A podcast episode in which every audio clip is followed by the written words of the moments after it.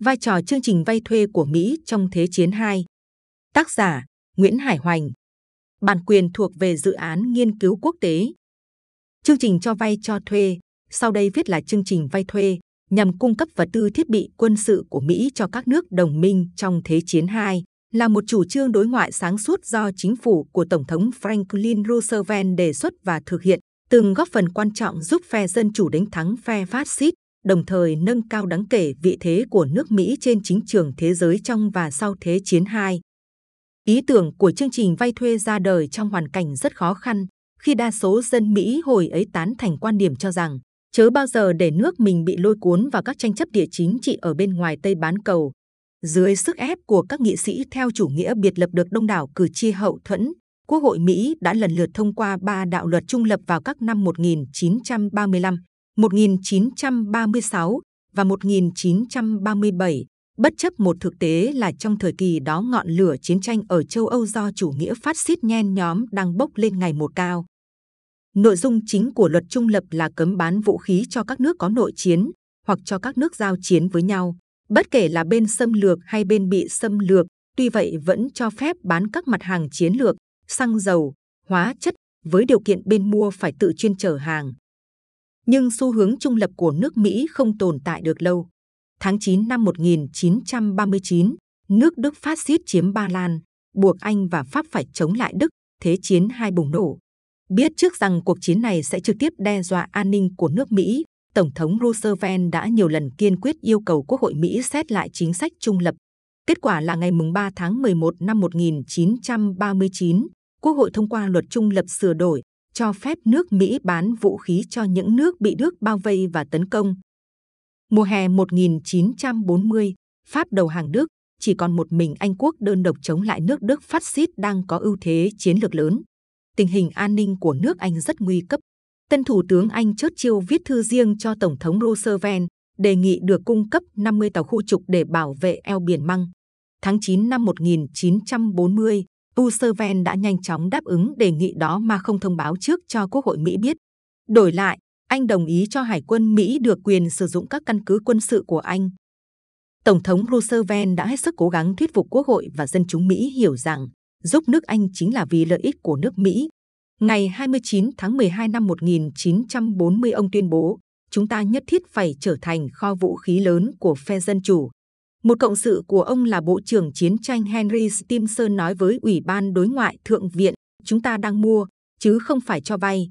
Chúng ta đang mua an ninh cho nước Mỹ, trong khi chúng ta chuẩn bị chiến tranh. Suốt 6 năm qua, trong khi Đức giáo giết chuẩn bị chiến tranh thì chúng ta đã chậm trễ. Giờ đây chúng ta thấy mình chưa chuẩn bị gì và không có vũ khí, phải đối mặt với một kẻ thù tiềm năng được chuẩn bị kỹ và vũ trang đầy đủ. Ngày mùng 10 tháng 1 năm 1941, Tổng thống Roosevelt trình bày trước Quốc hội chính sách vay thuê nhằm giúp nước Anh đẩy lùi cuộc tấn công nguy hiểm của phát xít Đức, trong khi nước Mỹ vẫn tôn trọng luật trung lập sửa đổi. Sau hai tháng tranh cãi gay gắt, ngày 11 tháng 3 năm 1941, Quốc hội thông qua luật vay thuê, kèm phụ đề luật nâng cao năng lực quốc phòng nước Mỹ do Tổng thống đưa ra. Ngày 23 tháng 10 năm 1941, Thượng viện Mỹ thông qua dự luật vay thuê bổ sung trị giá 5,98 tỷ đô la Mỹ, trao cho Tổng thống quyền lực gần như vô hạn trong việc viện trợ vật tư chiến tranh cho các nước châu Âu có vai trò quan trọng đối với sự an toàn của nước Mỹ. Dự luật này đã tăng khoản viện trợ hiện có lên gần 13 tỷ đô la Mỹ nhằm giúp cho việc bảo vệ chính nước Mỹ. Do chủ trương Mỹ nên can thiệp Thế chiến 2, Roosevelt đã ủng hộ việc lập chương trình vay thuê như một cách gián tiếp giúp các nước đồng minh mà không lôi kéo nước Mỹ vào một cuộc chiến chưa được đại đa số dân chúng ủng hộ. Tổng thống Roosevelt nhanh chóng sử dụng quyền hạn của mình theo luật mới, ra lệnh vận chuyển đến Anh một lượng lớn vật tư chiến tranh sản xuất tại Mỹ, từ xe tăng, máy bay, tàu chiến, vũ khí và vật tư xây dựng đường bộ, cho đến quần áo, hóa chất và lương thực thực phẩm. Sau khi xảy ra vụ tàu chiến đầu tiên của Mỹ, tàu khu trục Ruben James, ngày 31 tháng 10 năm 1941 bị tàu ngầm Đức đánh chìm, tư tưởng trung lập đã mất hết chỗ đứng ở Mỹ. Tiếp đó, ngày 7 tháng 12 năm 1941 Nhật bất ngờ tập kích chân châu cảng, gây thiệt hại nghiêm trọng cho quân đội Mỹ. Ngày hôm sau, Mỹ tuyên chiến với cả ba nước Nhật, Đức, Ý. các đạo luật trung lập chính thức bị bãi bỏ. Thời gian đó, Anh và Liên Xô đang gặp khó khăn trên chiến trường cũng như về sản xuất vũ khí, thiết bị quân sự và hàng công nghiệp, nông nghiệp. Bởi vậy, tuy rằng đến ngày 8 tháng 12 năm 1941 Mỹ mới tuyên chiến với Đức, nhưng ngay trong tháng 10 năm 1940, Mỹ đã viện trợ Anh số vật tư quân sự trị giá hơn 1 tỷ đô la Mỹ. Tiếp đó đến lượt Trung Quốc từ tháng 4 năm 1941, rồi Liên Xô từ tháng 9 năm 1941, bắt đầu được hưởng quy chế viện trợ của Mỹ. Khi ấy xe tăng Đức đã vào đất Liên Xô và đang tiến về Moscow. Như vậy, chương trình vay thuê đã được thực hiện ngay từ trước khi nước Mỹ tham gia Thế chiến II. Điều đó có ý nghĩa rất quan trọng. Viện trợ Mỹ đã lập tức phát huy tác dụng. Lương thực, vũ khí và hàng công nghiệp được chở đến Anh vào lúc nhiều tàu ngầm Đức đang phong tỏa quần đảo này, làm cho dân Anh thiếu lương thực nghiêm trọng. Xe tăng và máy bay Mỹ cũng được kịp thời chở đến Ai Cập để quân đội Anh sử dụng vào việc tổ chức đợt hành quân thứ hai vào Libya từ ngày 2 tháng 11 năm 1941. Ngay từ trước tháng 9 năm 1941, các nguồn viện trợ khẩn cấp đã được gửi tới Liên Xô theo khoản tín dụng 50 triệu đô la Mỹ do chính phủ Mỹ ứng trước. Đoàn tàu đầu tiên chở hàng Mỹ cập cảng Murmansk khi quân Đức đang tiến về phía Moscow. Viện trợ Mỹ đã tiếp nguồn sức mạnh cho người Nga trong giờ phút đen tối nhất. Chính phủ Trung Quốc chống Nhật cũng nhận được hàng viện trợ Mỹ chở theo tuyến đường bộ Miến Điện Vân Nam, đường kết nối cuối cùng của nước này với phe đồng minh. Tính đến hết chiến tranh, qua chương trình vay thuê, nước Mỹ đã viện trợ cho hơn 40 nước thuộc phe đồng minh một lượng vũ khí và vật tư trị giá 50,1 tỷ đô la Mỹ, tương đương 565 tỷ đô la Mỹ thời giá năm 2018, chiếm 17% tổng chi phí chiến tranh của nước Mỹ thời ấy. Trong đó Anh Quốc được nhận 31,2 tỷ đô la Mỹ, Liên Xô 11,3 tỷ, Pháp 3,2 tỷ, Trung Quốc 1,6 tỷ, các nước còn lại 2,6 tỷ.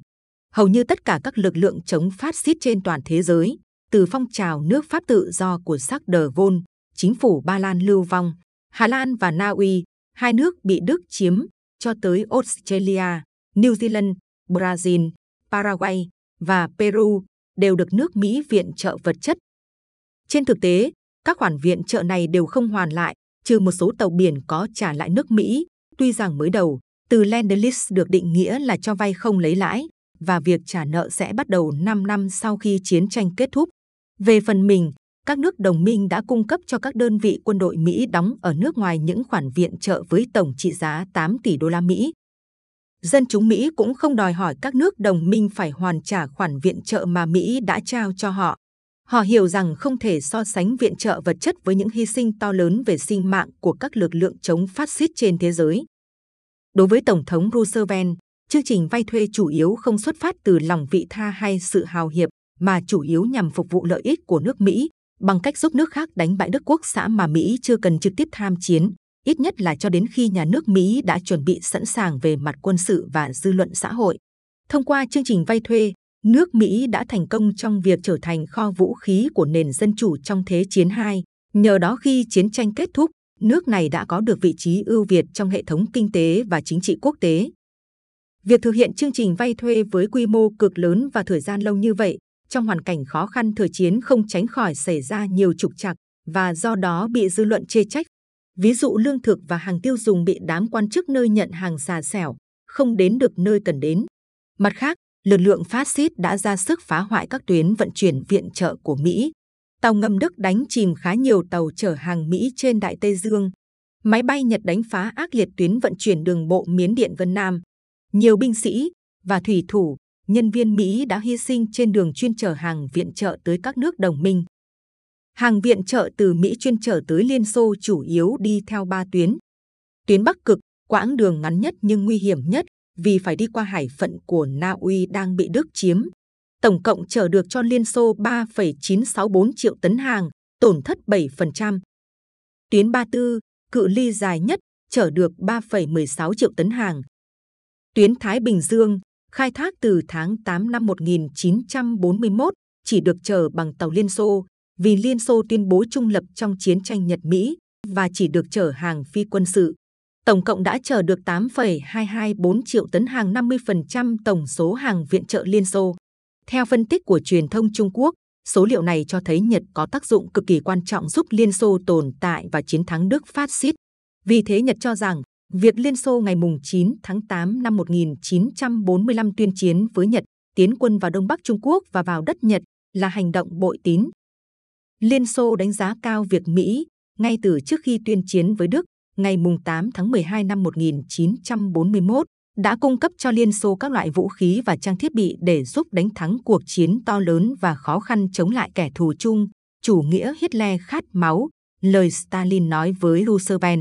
Trong một dạ tiệc tại hội nghị Tehran tháng 10 năm 1943, Stalin tuyên bố nếu không có trang bị của Mỹ, phe đồng minh không bao giờ có thể chiến thắng trong cuộc chiến.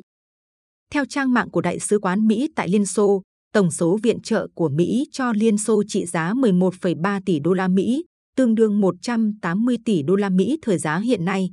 Cụ thể Liên Xô đã nhận được từ Mỹ số liệu quy tròn 400.000 ô tô các loại, 14.000 máy bay, 8.000 máy kéo, 13.000 xe tăng, 1,5 triệu chiếc chăn, 15 triệu đôi ủng cân đội, 107.000 tấn bông, 2,7 triệu tấn sản phẩm dầu mỏ, 4,5 triệu tấn lương thực thực phẩm. Theo tài liệu Trung Quốc, Mỹ còn chuyển giao cho Liên Xô toàn bộ trang bị của một nhà máy chế tạo ô tô hoàn chỉnh là Giver Rupland của công ty Ford và một nhà máy sản xuất xăm lốp ô tô hoàn chỉnh. Tháng 9 năm 1945, Tổng thống Chu mừng tuyên bố chấm dứt chương trình vay thuê. Sau đó, viện trợ Mỹ được chuyển thành kế hoạch Marshall nhằm cung cấp kinh phí cho việc khôi phục nền kinh tế của các quốc gia châu Âu thân Mỹ, kể cả những nước trước đây từng là cựu thù như Đức, Ý,